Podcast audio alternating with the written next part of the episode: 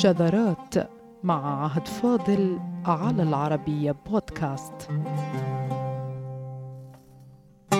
سنضع المشكلة كما هي بدون أي تلوين أو تورية. هي مشكلة الأسماء في اللغة العربية واستحقت لقبها كمشكلة كونها أدت لتأليف مصنفات فقط لضبط الأسماء. ولأننا نقول كما قال السلف اللغوي ضبط الأسماء فنحن إذا أمام ما لم يتفق عليه. فوضعت مؤلفات للضبط وللعجب وضعت مؤلفات لاحقا لضبط الضبط نفسه.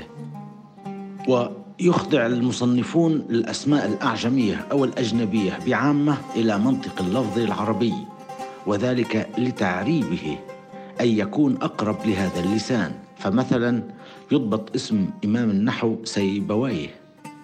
وفي فتح الحرف الأول ما يقربه من العربية ومع انتهاء اللفظ بويه يكتمل التعريب بالتمام وكذلك يعرب في شكل غير هذا إنما هو التعريب السائد وهو الأقرب والأصح برأي البعض.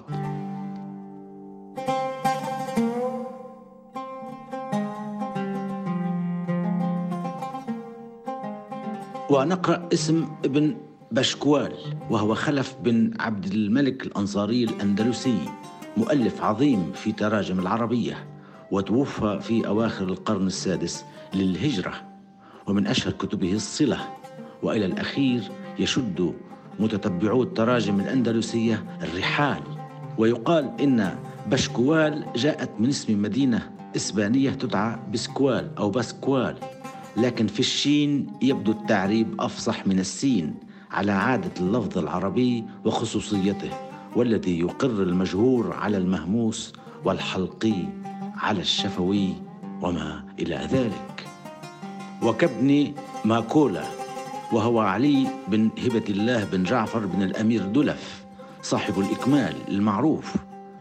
ويكتفي صاحب وفيات الأعيان بالقول عن ماكولا هذه إنه لا يعرف معنى لهذا الاسم.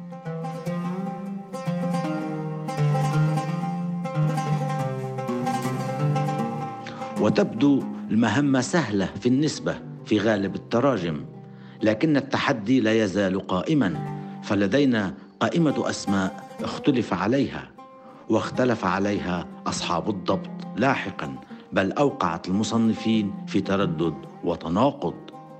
وإذ نحن نقلب في مؤلفات يهتز لها أهل اللغة نصطدم بواحد من أشهرهم قاطبة وهو ابن سيدة.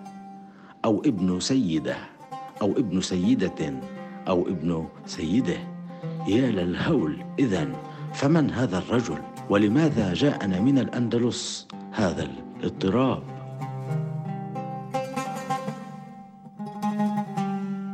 المشهور في ضبط الأسماء صاحب وفيات الأعيان اكتفى بضبطها على تلك الشاكلة سيدة دون أن يقول للقارئ أساس ذلك الضبط.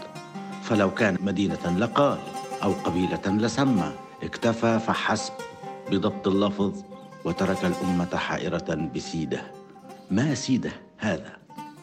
لقد وقع اللاحقون في حيص بيص كما يقال فمنهم من يكتبها ابن سيدة كمنسوب لامرأة أو أم اسمها سيدة ومنهم من كتبها سيدة بتاء مربوطة إنما بكسر السين. دون أن يتم الإفصاح عن ذلك الربط وأسبابه خاصة وأن من يكتب سيده أو سيده بنقطتين يبدأ السين بالكسر فتضيع القضية أكثر فأكثر. ما سيده التي أصر عليها صاحب وفيات الأعيان؟ تطالعنا تراجم الأندلس بأسماء مختلفة عن المتعارف عليه أو السائد خاصة في اسم السيد الذي لا يرف جفن لصاحب وفيات الأعيان وهو يقول عن فلان مثلا واسمه السيد بكسر السين أي السيد إنه من أسماء الذئب وهو كذلك وهو من أسماء الأسد. وكذلك المسن من المعز سيد أيضا وبدون كسر. وتقال في عموم الإبل والبقر سيد. وعليه يقول الشاعر سواء عليه شاة عام دنت له ليذبحها للضيف أم شاة سيدي. لكن لما لم يكتف صاحب وفيات الأعيان بالقول عن السيد كما هو السيد وهو رأس القوم وكبيرهم. وسيد كل شيء أشرفه وأرفعه ومنه السؤدد الشرف تقول معجمات العربية. لقد طالعتنا الأندلس بأسماء جديدة بسبب التطور الحضاري والتلاقح مع أقوام جدد ولغات جديدة وما إلى ذلك. فالسيد أو السيد الذي اطمأن له صاحب وفيات الأعيان كاسم للذئب صار سيد أبيه.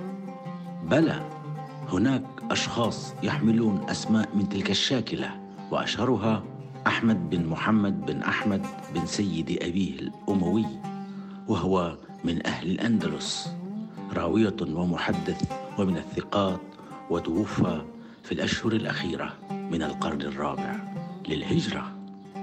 وهناك سعيد بن محمد بن سيد أبيه بن مسعود وتوفى في العقد الثالث من القرن الرابع للهجرة وهو أندلسي وراوية ومحدث. وهناك أيضا في هذا السياق الزاهد واسمه سيد أبيه المرادي من أهل إشبيلية ويكنى أبا عمر. وهناك سيد أبيه بن داوود ويكنى أبا الأصبغ من علماء الأندلس وتوفى في القرن الرابع للهجرة. وهناك أيضا في هذا السياق ابن سيدهم وهو أحمد بن محمد بن هبة الله. إذا نحن أمام أشخاص تكنوا بسيادة على آبائهم أو أن آباءهم خصوهم بالسيادة فصار فلان سيد أبيه ممنوح السيادة منه. وهذا كله من لغة عرب الأندلس. كما رأينا. لكن هل ورد العكس؟ أي البنوة تابعة للسيد؟ بلى. إذ يقال في العربية هو سيدكم وابن سيدكم. وللشغوف أن يراجع كتب التاريخ العربي التي يعظم فيها المرء بأنه سيد قوم وبأنه ابن سيد القوم هؤلاء.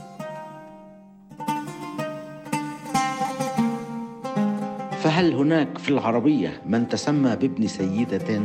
الإجابة نعم وأشهرهم عبد الرحمن بن أحمد بن عمر السلمي المعروف بابن سيدة أي منسوبا إلى سيدة التي قد تكون أما نسب إليها وابن سيدة هذا توفى في العقد الأول من القرن السادس للهجرة وهو من شيوخ العلامة الحافظ ابن عساكر وهناك ابن سيدة وهو اللغوي علي بن أحمد. وهناك ابن سيدة المحدث.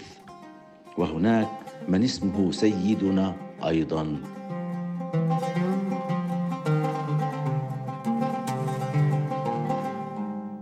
إذا هناك من تكنى بابن سيدة وهناك من تكنى بسيد أبيه. بل كان سيد أبيه اسما أولا لرجال لكن المصنفين عند مؤلف المخصص والمحكم تصببوا عرقا نزولا عند صاحب وفيات الأعيان عندما قال عنه ابن سيدة. كذا سيدة. إلا أنه سبق لمن تسمى بابن سيدة أن هوجم وشتم على ذلك الانتساب لعموم كلمة سيدة. مثل ما فعل ابن عنين الدمشقي الشاعر عندما هجا رجلا يدعى ابن سيدة فقال قل لابن سيدة وإن أضحى له خول تدل بكثرة وخيول ما أنت إلا كالعقاب فأمه معروفة وله أب مجهول. إذا حتى بابن سيدة فالشخص عرضة للتقليل من شأنه بسبب ذلك الانتساب. الجميع إما ابن سيدة أو سيد أبيه أو ابن السيد أو ابن السيد إلا هذا ابن سيدة بالهاء. مع سين مكسورة.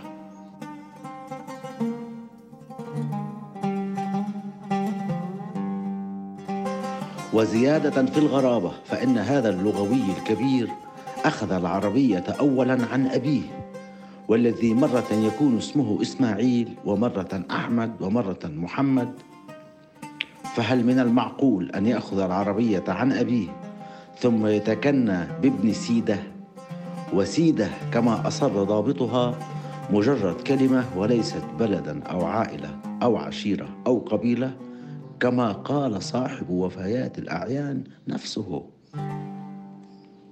وتمر الأيام حتى صارت قرونا وصولا إلى القرن الثامن للهجرة وإذ بمصنف جليل هو الدميري محمد بن موسى القاهري وفي كتابه المشهور بحياة الحيوان الكبرى وبالمصادفة وهو يتحدث عن عالم الحيوان فيأتي على السيد كاسم للذئب ثم أنثاه سيدة بتاء مربوطة ويتبعها بالإشارة إلى اسم ابن سيدة ويقول السيدة الذئبة وإليها ينسب العلامة النحوي علي بن إسماعيل المعروف بابن سيدة. إلا أن ما أشار له هو لغة من قبائل العرب فالبعض يطلق اسم سيدانة على أنثى الذئب كما أنه من غير المعقول أن يكون كبير المعز سيدا وكبير البقر سيدا وكبير الإبل سيدا فيما ينفرد الذئب بكسر سين سيادته. ويقال عن هذا الكسر في معجمات العربية بأنه يرد في لغة هذيل أي أنه لسان. ولهذا أشير للأسد أيضا بالسيد. فلم نعرف لما سيد الغابة ليس سيدا فيما عدد من الدواب أسياد.